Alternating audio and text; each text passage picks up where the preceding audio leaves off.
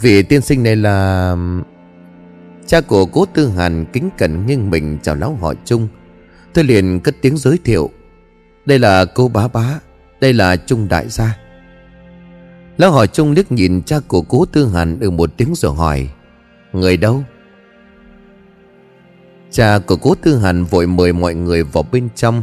Lão họ Trung cũng vừa định nhấc chân lên, Thì đột nhiên lão ta đứng cựng lại. Tiếp theo, lão ta chỉ vào một vật ở góc lều rồi nói với tôi. Đây là con mèo mà ngươi đã nói. Tôi đưa mắt nhìn chỉ thấy một cái lồng sắt được đặt ở góc lều. Bên trong có một con mèo màu đen rất to. Trên người của nó vẫn còn dính đầy máu. Nó nằm bẹp ở đó không biết còn sống hay đã chết. Tôi nói, đúng là nó. Lão hỏi chung không nói gì. Lão ta bước tới trước màn mà cha của cố Tư Hàn đã vén lên Để đến bên giường của cô gái trẻ nhà cố. Chú hai và cô hai của nhà họ cố đứng bên cạnh lo lắng dõi theo. Lão già đội mũ quả dưa cùng lão đạo sĩ và hai vị bác sĩ đứng vây quanh. Thỉnh thoảng bọn họ lại thì thầm với nhau vài câu. Ngược lại, lão già mặc áo thô vẫn đứng yên lặng quan sát. Dường như ông ta rất quan tâm đến lão họ chung Đây là bị chiêu tà. Lão hỏi chung nhìn thoáng qua rồi đưa ra kết luận. Lão ta vừa dứt lời, Lão già đội mũ quả dưa đứng ở bên trái cười nhạt. Chiêu tà, Lại thêm một người nữa nói là chiêu tà. Lý Đạo Huynh Huynh cũng là người hiểu biết rộng, Đã bao giờ Huynh nhìn thấy quỷ nhập thân như vậy chứ? Hóa ra lão đạo sĩ có dâu gì đó là họ Lý, Lão ta cười nói. Nói không chừng đây là loại chiêu tà đặc biệt cũng không biết chừng. Lão già đợi mũ quả dưa chỉ lắc đầu cười mà không nói gì cả. Tôi đứng bên cạnh nghe mà tức giận. Khốn kiếp, Nhà họ cố tình đâu ra hai cao nhân này vậy? Đúng là ngu muội. Nhưng mà khi nghe lão hỏi chung nói đó là chiêu tà, Tôi thực sự cũng có chút lo. Bởi vì bản thân tôi cũng đã từng chứng kiến nhiều trường hợp chiêu tà, Nhưng mà chưa bao giờ có cảnh tượng như vậy. Có lẽ lão hỏi chung cũng đã được nghe cuộc chuyện trò giữa lão già đội mũ quả dưa và lão đạo sĩ mũi châu. Lão ta lạnh lùng rồi nói, Ai nói châu tà chỉ là một loài quỷ nhập thân? Lão già đội mũ quả dưa cười khẩy rồi nói, Mấy người trong phòng này đều là cao nhân sỏi. Đừng có gì làm bộ tịch nữa, Ai mà không biết có bao nguyên nhân chiêu tà Thế lão hỏi chung không trả lời, Lão già đội mũ quả dưa đắc ý nói tiếp, Thứ nhất là nhân hồn phó thể Tức là quỷ nhập ma theo cách gọi thông thường. Thứ hai là tinh quái mượn thân, Phổ biến nhất ở gia tiên như là hoàng bì tử, Hộ mì tử mượn thân để tu luyện. Thứ ba là sơn hà đoạt thể, Loại này vô cùng lợi hại Tức là dẫn mạch sơn hà nhập thể, Không phải do sức người có thể làm được. Cả ba loại quỷ nhập thân đều có những đặc điểm riêng biệt, Nhưng không trùng khớp với triệu chứng của cố tiểu thư. Mặc dù lão già đời mũ quả dưa này có tướng thu tục, Nhưng lão ta thực sự cũng có chút bản lĩnh. Câu nói của lão ta rất có đầu, có đuôi. Ba loại chiêu tà này tôi cũng nghe người ta nói hai loại đầu tiên. Mạch Sơn Hà đoạt thể, Đúng là lần đầu tôi thích được. Nghe lão già đời mũ quả dưa nói như vậy, Lão đạo sĩ mũi trâu giật đầu rồi vỗ tay nói, Vương nói hay lắm. Lão đạo sĩ mũi trâu này lúc nào cũng tỏ ra kiêu hãnh Lão ta vội vàng các người lão già đội mũ quả dưa một câu. Nhưng mà tôi không lo lắng gì nhiều, Tôi vô cùng căm ghét lão họ chung Lý do căm ghét chính là vì chuyện của Liễu Nguyệt.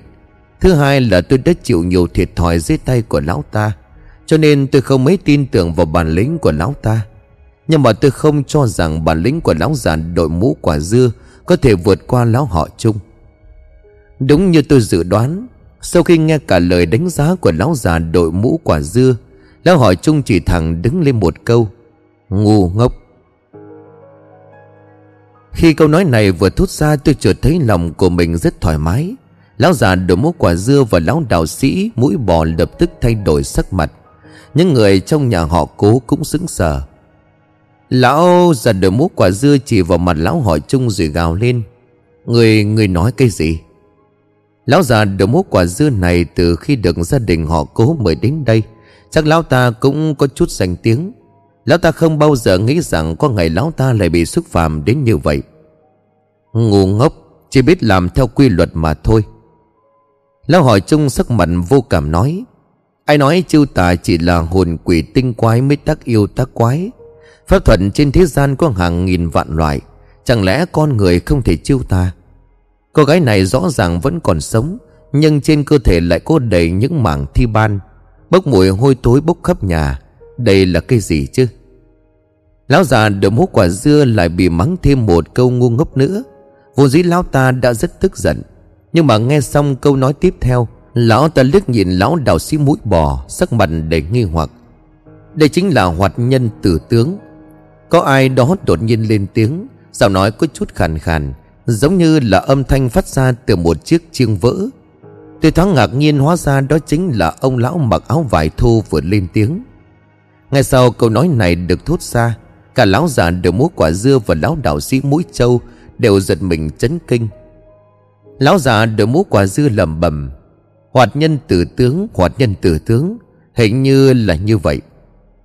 Lão đạo sĩ mũi trâu liếc nhìn ông lão mặc áo thô, Lão ta liền ngạc nhiên rồi nói Tề lão Từ bao giờ ông nhìn ra vậy. Ông lão mặc áo thô lắc đầu rồi nói, Hổ thẹn rồi. Tôi cũng vừa được nghe chung tiên sinh nhắc nhở, Cho nên mới giác ngộ. Tôi đã luôn suy nghĩ về quỷ hồn tinh quái đã tác yêu tác quái. Thực sự là đã nghĩ sai rồi. Hiện tại nghĩ lại có lẽ cố tiểu thư đã bị chúng phải thi sát của người ta. Ông nói cái gì chứ? Gia đình của họ cố khẩu đồng thanh lên tiếng. Tề lão ý nông là kẻ cố tình hãm hại tử nhi nhà chúng ta. Dòng của cha cố tư hàn trầm xuống, Nhưng rõ ràng ông ta đang kìm nén cơn tức giận. Hóa ra ông lão mặc áo thô đó tên là Tề Lão, Sắc mặt của ông ta lộ đầy vẻ xấu hổ rồi nói, Xin lỗi đông gia, Đều là lão già này vô dụng từ sớm đã không nhận ra. Cố già nhị thúc từ nãy đến giờ vẫn im lặng đứng bên cạnh, Lúc này mới lên tiếng Tự như nhà chúng tôi ở nhà suốt, Làm sao có thể chúng phải thi sát được? Chẳng lẽ có ai đó đã lèn vào trong nhà chúng ta để hành hung? Tôi nghe ông ta nhắc tới cái tên Tử Nhi, Chắc là tiểu cô nương đang nằm ở trong giường. Cố gia nhị thúc tông rất nho nhã, Thoạt nhìn giống như là một thầy giáo đang dạy học. Nhưng khi nói ra câu này, Ánh mắt của ông ta lóe lên một đạo quang rất bức người. Nếu so sánh bà già nhà họ lưu chẳng là gì cả. Trong đầu của tôi thầm nghĩ, Không biết cố gia là loại người gì đây. Tề lão lúc này thở dài rồi nói, Nhà họ cố, chúng ta không ai có thể đột nhập vào được. Nếu lão già này đoán không nhầm, Chắc là có ai đó sử dụng một phép thuật Có thể khiến cho người ta ở nhà Vẫn bị chúng mà không cần rời khỏi nhà. Nói xong, ông ta chắp tay hướng về phía lão họ Trung. Không biết lão già này đoán có đúng không? Vẫn mong Trung tiên sinh chỉ giáo. Lão hỏi chung chỉ liếc nhìn mà không nói gì. Lão đạo sĩ mũi trâu cười khẩy rồi nói, Làm gì có pháp thuật nào mà người ta không ra khỏi nhà vẫn bị chúng thi sát Đây không phải là trò đùa hay sao? Lão già đôi mũ quả dưa sắc mặt tái nhợt, Trên trán của lão ta đang ra đầy mồ hôi. Lão ta run giọng rồi kêu lên, Hình như chẳng lẽ Chẳng lẽ đó là dẫn tăng đại pháp? Lão đạo sĩ mũi châu thắc mắc nói, Đó là cái gì vậy? Lão già đỡ mũ quả dưa đưa tay quyền mồ hôi lạnh trên trán rồi nói, Khi sư phụ tôi còn tại thế, Sư phụ có nói với tôi rằng Có một trận pháp rất lợi hại, có thể dẫn táng khí từ mộ chôn người chết đi xa cả trăm dặm, Khiến cho người ta phải tử vong. Nói xong, lão ta lại lắc đầu rồi nói, Có vẻ như không chắc lắm, Chỉ là theo sư phụ tôi nói, Trận pháp này có thất truyền từ nhiều năm trước. Hơn nữa thủ đoạn cũng rất tàn độc một khi chúng phải táng khí bị dẫn tới, Ngay cả một con voi cũng phải mất mạng tại chỗ. Nhưng mà cố tiểu thư Rồi lão ta không nói rõ điều này, nhưng tất cả những người đang có mặt đều dễ dàng hiểu được. Ý tứ của ông ta là, Táng khí mà Trần Pháp dẫn tới vô cùng lợi hại.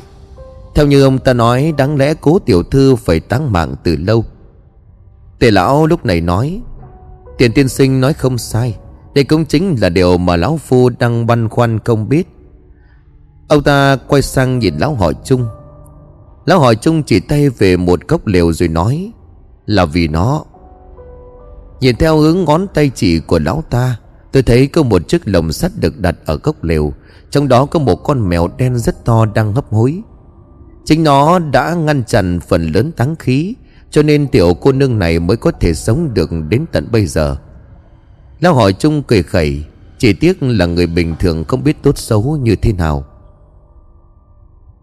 Cố tư hàn kêu lên một tiếng, anh ta liền lao tới nhờ người nhanh chóng mở lồng sắt. Tôi vội vàng đi theo, Chỉ thấy hơi thở của con mèo đen to lớn đã rất yếu, Trên người của nó toàn những vết máu khô. Nghe động tính con mèo liền hé nửa mắt.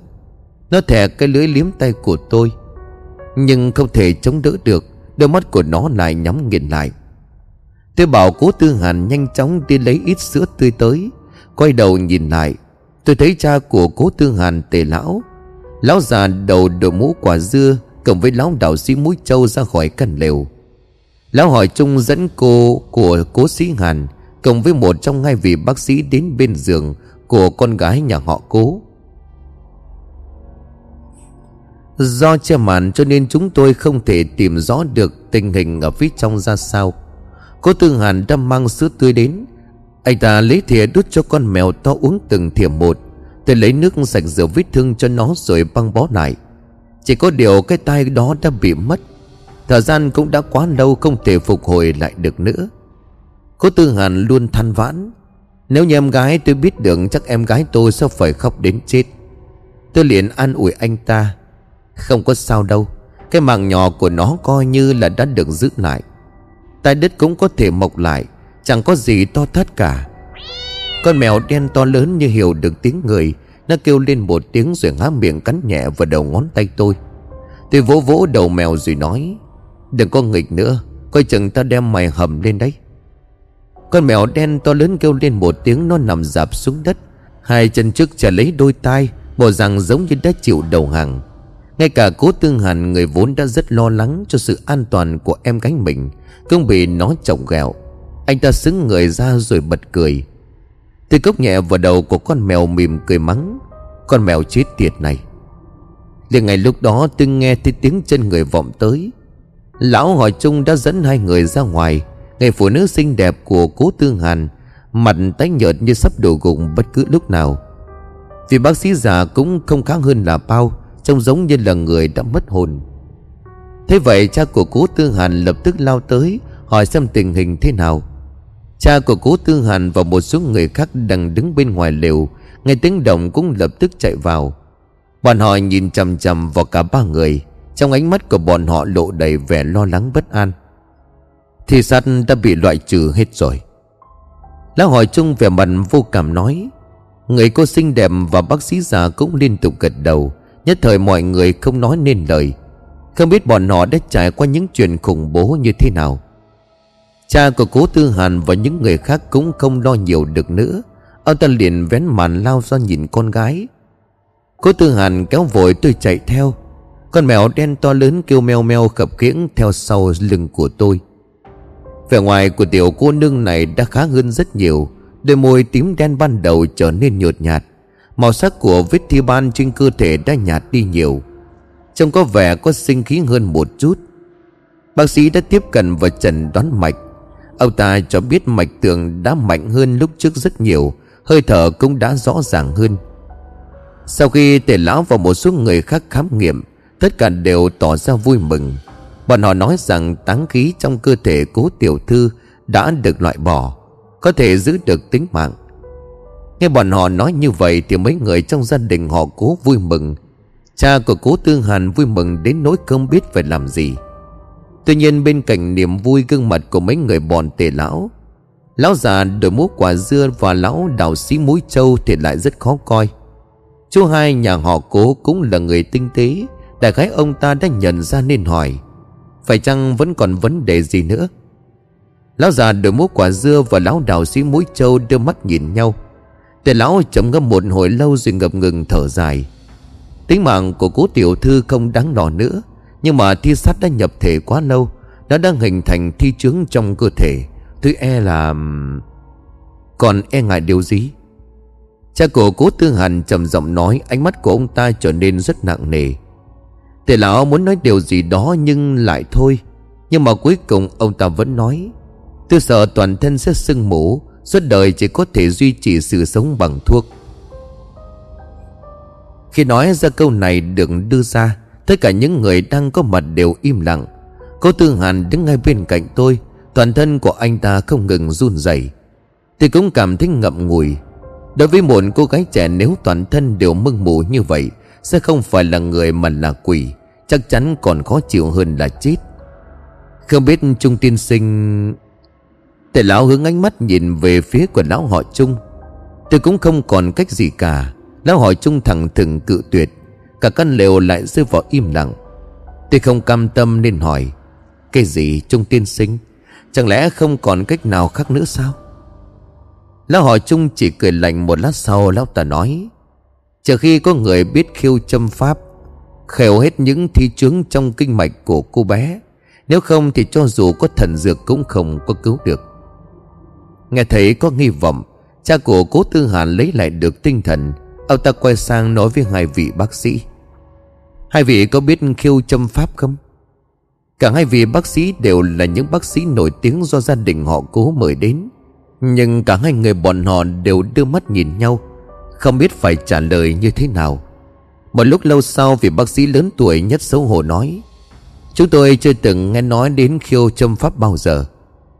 Tề lão hướng về phía lão hỏi Trung rồi hỏi, Trung tiên sinh, Không biết kêu châm pháp này điểm gì đặc biệt? Sang mặt của lão hỏi Trung vô cảm nói, Thi chứng nhập thể, Ở trong cơ thể lâu ngày sẽ kết thành mạch thi độc. Để đối phó với tình trạng này, Phải có nhãn lực tuyệt thế và thủ pháp cực nhanh. Tuần tự kéo hết mạch độc trong cơ thể. Khi kim và tay đã lướt qua, Tuyệt đối không được để bỏ sót. Nếu không thi độc sẽ xâm nhập vào tim Tất sẽ phải tử vong. Chỉ khi người thao tác là một người vô cùng am hiểu về mạch lạc của cơ thể con người, Có nhiều năm kinh nghiệm về chiêu châm pháp, Như vậy mới có thể thực hiện được. Nghe xong câu nói của lão hỏi chung Bên trong căn lều rơi vào trong im lặng. Hai vị bác sĩ chỉ biết lắc đầu thở dài. Tề lão và ngay vị đạo sĩ kia cũng bó tay chịu chói Lúc này đầu óc của tôi đang rối bời Rồi tôi chưa từng nghe đến kêu châm pháp. Thế nhưng mà nhà tôi có một thủ pháp vô cùng độc đáo. Từ năm 8 tuổi tôi đã theo chú ba giúp việc trang điểm thi thể. Thông thường mà nói tôi chịu trách nhiệm về chính công việc trang điểm cho thi thể. Đơn giản là cố gắng trang điểm cho thi thể ở trạng thái đẹp nhất. Tuy nhiên đôi khi vì liệu lý do khác nhau Mà thi thể của nạn nhân không giữ đường trạng thái bình thường.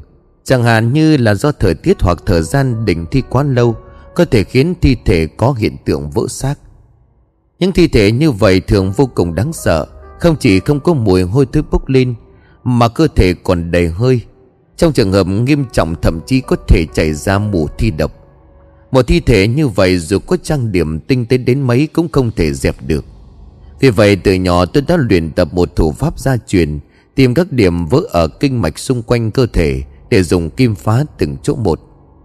Chỉ cần thực hiện một cách thuận lợi, Thi thể sẽ bị phá vỡ phát sinh dịch chuyển Khiến cho thi thể trở lại với hình dạng ban đầu. Thủ pháp này tôi không ngừng luyện tập từ năm 8 tuổi đến nay. Không biết tôi đã xử lý cho bao nhiêu thi thể nữa. Hai năm trước cuối cùng tôi có thể dễ dàng phá vỡ tất cả các điểm vỡ trên thi thể Chỉ bằng một cây kim, Mà không làm tổn thương đến các kinh mạch khác. Tôi thấy cố tư hàn đứng đó đôi mắt đỏ hoe, Toàn thân của anh ta không ngừng run rẩy. Tôi thực sự cảm thấy rất khó chịu. Thế nên tôi đánh bảo bước tới hỏi lão họ chung Khiêu động mạch là thuận hành hay là nghịch hành? Thuận hành và nghịch hành thực chất là một thuật ngữ, Nghĩa là thực hiện từ đầu đến chân Hoặc là từ chân lên đầu.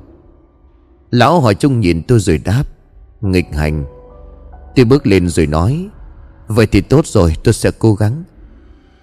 Tôi vừa nói dứt lời lập tức thu hút được những ánh mắt sững sờ. Cha của cố Tư Hàn nhìn tôi ngập ngừng rồi nói, Cậu... Cố Tư Hàn cũng sững người. Anh ta nắm lấy cánh tay của tôi. Dương Lâm, Cậu muốn thử sao? Tôi xòe tay nói với hai bác sĩ. Cho tôi mượn một cây kim bạc. Hai bác sĩ thoáng chút hoài nghi, Nhưng thấy cha của cố Tư Hàn gật đầu, Vì bác sĩ lớn tuổi liền lấy trong túi sách ra một hộp kim bạc đưa cho tôi đây không phải là một trò đùa sao? Lão già được múc quả dưa ở đằng sau kêu lên. Lúc này lão hỏi Trung mới lên tiếng. Cứ để cậu ta thử. Chú hai và người cô xinh đẹp định nói gì đó nhưng rồi lại thôi. Xem ra họ cũng không an tâm. Thế nhưng con lão hỏi chung ở đây, Bọn họ cũng không tiện nói gì. Cha của cố tư hàn nhìn hai người nói, Cứ để cho tiểu huynh đệ này thử đi. Tôi đến bên chiếc giường của tiểu cô nương nhà họ cố. Tiếp theo tôi ngồi xuống điều hòa hơi thở một lát. Bản thân tủ khí ngưng thần, Lại bỏ tất cả mọi tạp niệm. Sau đó tôi đứng dậy cởi hết quần áo của tiểu cô nương. Mức độ thối giữa trên cơ thể rất nghiêm trọng. Toàn thân phủ đầy những mảng thi ban. Nhìn vào rất kinh hồn, Hầu như không còn một mảnh da nào còn nguyên vẹn. Mùi thi khí bốc lên nồng nặc, Nhưng mà thứ này tôi đã quá quen thuộc. Cẩn thận quan sát sự phân bố của kinh mạch Âm thầm ghi nhớ ở trong đầu, Tôi lấy ra hai chiếc kim bằng ba cạnh, Một ngắn một dài. Trước đây khi xử lý thi thể, tôi thường chỉ sử dụng một chiếc kim duy nhất, Nhưng mà lần này để đảm bảo an toàn, tôi đã sử dụng hai chiếc kim. Tôi thở nhẹ một hơi, bàn tay tôi vung lên, Một mũi kim đựng đâm xuống vị trí mắt cá chân trái, Khều vỡ một sợi mạch đập. Mũi kim không dừng lại, Một mũi kim khác lại được cắm xuống. Thủ pháp này dưới sự giám sát của chú ba, Không biết đã được tôi luyện trên bao nhiêu thi thể. Tâm nghĩ đến đâu kim theo tới đó Không hề chậm trễ. Những mũi kim đi qua, Trên làn da của tiểu cô nương đều xuất hiện một giọt máu đen xì, Trông giống như là những hạt trâu đen quỷ dị Đặt trên lớp da. Nó tụ lại mà không tan ra. Tôi nín thở ngưng thần, tâm niệm không dám dừng lại một chút nào. Hai mũi kim đã nhanh chóng đi đến đỉnh đầu. Cuối cùng hai mũi kim song song Từ huyệt đàn trưng đến huyệt bách hội. 363 chỗ mạch độc tàng ẩn trong kinh lạc chung quanh cơ thể Đều đã được phá hết. Tôi thở vào nhẹ nhõm, Tôi chùm quần áo lên người cô gái rồi nhảy xuống đất. Vừa đi đường mấy bước chân chỉ thấy đầu óc tôi choáng váng, Đôi chân mềm nhũn suýt nữa thì ngã lăn ra. Cái điểm vỡ trên thi thể thông thường Cộng lắm là chỉ hơn trăm chỗ. Không nhiều bằng số lượng các mạch động trong cơ thể cô gái này. Suy cho cùng, lúc này tôi đang phải đối mặt với một người còn sống, Cho nên vô cùng bị áp lực. Hai mũi kim phải liên tiếp với nhau, Tinh thần không dám thư giãn một chút, Tổn thương về tâm trí quá lớn. Cố Thư Hàn vội vàng đỡ lấy tôi, Những người khác thì lập tức bước vào để kiểm tra. Một lúc sau thì tôi nghe thấy bọn họ reo lên tỏ ý thán phục. Cố Tư Hàn vừa dìu tôi vừa tiếp tục ngoái cổ lại nhìn em gái. Tôi vỗ vai của anh ta cười nói, Được, Tôi không sao nữa rồi, cậu đi thăm em gái đi. Sau một hồi do dự, Cố Tư Hàn vẫn không nén nổi sự háo hức. Anh ta lao vào trong giường để thăm em gái. Tôi ngồi bền xuống đất mà thở dốc. Một tiếng meo vang lên. Con mèo đen to lớn cặp khiễng chạy đến bên tôi. Con mèo rồi cái đầu to tướng vào cánh tay của tôi. Tôi cốc vào đầu của nó một cái rồi nói, Con mèo ngốc. Con mèo lớn kêu lên một tiếng đau đớn, Tôi quên mất là tai của nó vẫn còn chưa lành. Thật ra sau này nghĩ lại, tôi vẫn có chút sợ hãi, Và nhất lỡ tay của tôi thì phải làm sao? Tôi cũng không biết tại sao lúc đó tôi lại bốc đồng như vậy. Sau này tôi mới nghĩ ra có lẽ từ nhỏ tôi đã bị gọi là quái thai, Không có ai thèm chơi với tôi cả. Cố Tư Hàn được coi như là người bạn đầu tiên của tôi, Cho nên vô cùng trân trọng. Lão hỏi chung là người đầu tiên bước ra khỏi căn lều. Lão ta đưa mắt nhìn tôi. Cũng không tệ, Ta đi trước đây. Nói xong, lão ta đi ngang qua tôi rồi rời khỏi căn lều. Một lúc sau, cha của cố tư hàn và những người khác cũng bước ra. Ai nấy đều tỏ ra vui mừng. Hai bác sĩ đó vừa đến đã vây quanh tôi. Bọn họ liên tục xin thỉnh giáo tôi về khiêu châm pháp. Không phải là tôi keo kiệt mà không chỉ bảo cho bọn họ. Tôi vội nói tôi không biết gì về khiêu châm pháp. Đây là thủ pháp gia truyền của gia đình tôi, Không thể thất truyền ra bên ngoài được. Tề lão tỏ ra rất vui mừng nói, Đồng gia yên tâm. Hiện nay những mạch độc trong thân thể cố tiểu thư đã được loại bỏ. Chỉ cần chăm sóc tốt, Nhất định sẽ hồi phục lại như trước. Tất cả người nhà của cố gian đều rất vui mừng. Cha của cố tư hàn hỏi tại sao không thấy Trung tiên sinh đâu. Tôi nói, ông ta đã rời đi rồi. Thế trời không còn sớm, tôi cũng đã hồi phục được sức lực. Thế nên tôi cũng đứng dậy mà cáo từ. Gia đình họ cố, cô níu kéo tôi. Họ bảo tôi ngồi nán lại thêm một chút nữa. Bọn họ cần phải chuẩn bị một phần trọng lễ để cảm tạ tôi và Trung tiên sinh. Phải rất lâu sau tôi mới được rời khỏi lều. Cố Tư Hàn đi cùng tôi leo lên dốc đá lộn xộn. Tôi nói là tôi phải đi rồi, Anh ta mau quay trở lại đi. Cố Tư Hàn đưa tôi một mẩu giấy, Trên đó là thông tin liên lạc của anh ta. Anh ta bảo tôi sau này nhất định phải đến tìm anh ta. Tôi nhận lấy tờ giấy rồi bỏ anh ta mau chóng quay trở về. Bây giờ anh ta mới gật đầu rồi leo xuống dốc. Tôi đã nghỉ ngơi trên đỉnh một thời gian trước khi lao xuống một lần nữa. Khi về đến nơi đóng quân, chú ba đã trở về. Cho bà đang nói chuyện gì đó với lão họ chung Chỉ còn chờ một mình tôi. Sau khi chỉnh đốn lại, cả đoàn nhân mã bắt đầu xuất phát. Chúng tôi tiếp tục đi sâu vào trong núi. Tôi hỏi chú ba trước đó đã xảy ra chuyện gì. Sắc mặt của chú ba tỏ ra mệt mỏi. Khốn kiếp! Phía trước mặt xảy ra lở núi rất lớn. Có cả đống đầu người chết rơi ra. Tôi liền giật mình rồi nói, Đầu người chết, Chỉ có đầu không có thân. Chú bà liền đáp, Chỉ toàn là đầu lâu, Còn là một loài xác khô còn thịt, Tám phần là hố chôn đầu. Tôi liền ngạc nhiên, Đây là thuyết pháp gì vậy? Tại sao lại chôn một đống đầu cùng nhau? Chú ba kể lạnh rồi đáp, Đây gọi là tế đầu người. Bên dưới những cái đầu đó có lẽ là một tụ âm trì, Nơi này quá là tà môn. Tôi nghe mà cảm thấy ớn lạnh. Cái gọi là tụ âm trì là cách gọi trong nghề của chúng tôi. Điều này thực sự đề cập đến một loại không gian hoặc địa hình đặc biệt. Tụ âm trì còn được gọi là thuần âm địa. Ở trong địa hình này, Âm khí không ngừng chiêu ập tới. Những thi thể được chôn cất trong đó Có thể là hàng nghìn năm Cũng không bị hư hỏng. Ở những nơi có thuần âm địa, Thông thường dễ xảy ra những quái sự. Toàn người chúng tôi đi đến một con suối, Chỉ thấy hai bên là những cây cổ thụ cao vút. Bóng mắt che phủ như một cái ô xanh khổng lồ. Cả đội dừng lại để lấy nước và nghỉ ngơi tại chỗ. Chú bà đi ra phía sau để kiểm tra hai cỗ quan tài. Tôi cầm nước suối uống vài ngụm, Thấy lão hỏi chung đứng trên bờ nhìn về phía núi sâu. Tôi bước tới rồi hỏi về một vấn đề mà cho đến tận lúc này, Tôi vẫn không sao hiểu được. Làm xong ta biết được con mèo đó đang ngăn chặn đường thi sát? Lão hỏi chung cứ nhìn về phương hướng đó, Một lúc sau lão ta mới nói, Bởi vì đó là một con mèo chín đuôi. Tôi liền giật mình, Con mèo chín đuôi? Kiểu vĩ ly miêu chắc không thể mọc ra chính cái đuôi phải không? Trên đời này làm gì có thứ quái dị như vậy? Lão hỏi chung cười khẩy rồi đáp. Người có nhớ ta đã từng nói với ngươi, Có rất nhiều sự việc ngươi cảm thấy không thể tin được. Chỉ là ngươi không hiểu được mà thôi. Không có nghĩa là sự việc không tồn tại. Ngươi không thể nhìn thấy tám cái đuôi kia, Chỉ vì ngươi không thể nhìn thấy mà thôi. Chết tiệt, Lão ta nói cái gì vậy? Tôi nghe mà chán nản, Chẳng buồn quan tâm đến lão ta nữa. Tôi quay lại rồi quay lại chỗ đóng quân. Sau đó ngồi nhai miếng thịt bò khô để giết thời gian.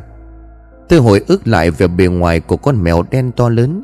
Ngoài trừ một hai điểm dường như không có gì khác Với một con mèo thông thường. Làm sao có thể là một con kiểu vĩ miêu ly đây? Sau này chú ba quay trở về, đoàn người chúng tôi lại tiếp tục hành quân về núi sâu. Liệu lão thái thái Lúc trước còn rất kiên cường, Nhưng tới đây cũng không thể tiếp tục nữa. Nhưng bà ta nhất quyết phải đi theo. Bà ta nói là phải tận mắt nhìn thấy con quỷ nhà đầu Lưu Nam Bị dốc xương đốt thành cho bụi. Hai cha con của Lưu Văn Sùng và Lưu Tử An không còn cách nào khác, Chỉ có thể nhờ người chuẩn bị cho một chiếc ghế mây để khiêng bà ta đi. Càng đi sâu vào bên trong thì đường núi càng dốc, Càng gập ghềnh khó đi. Nhiều khi còn không có đường núi rộng, chỉ có một con đường mòn bằng đất vàng quanh co. Đây là dấu vết của người dân miền núi đi lại. Từ lâu đã trở thành con đường mòn. Người đi trước dò đường đã quay trở lại báo cáo, Đã nhìn thấy một ngôi làng ở phía trước.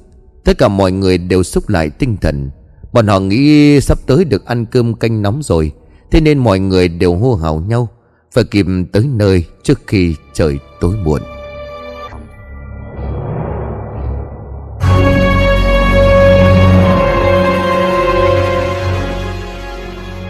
Xin cảm ơn quý khán thính giả đã chú ý đón nghe. Xin kính chào tạm biệt quý vị và xin hẹn gặp lại quý vị và các bạn.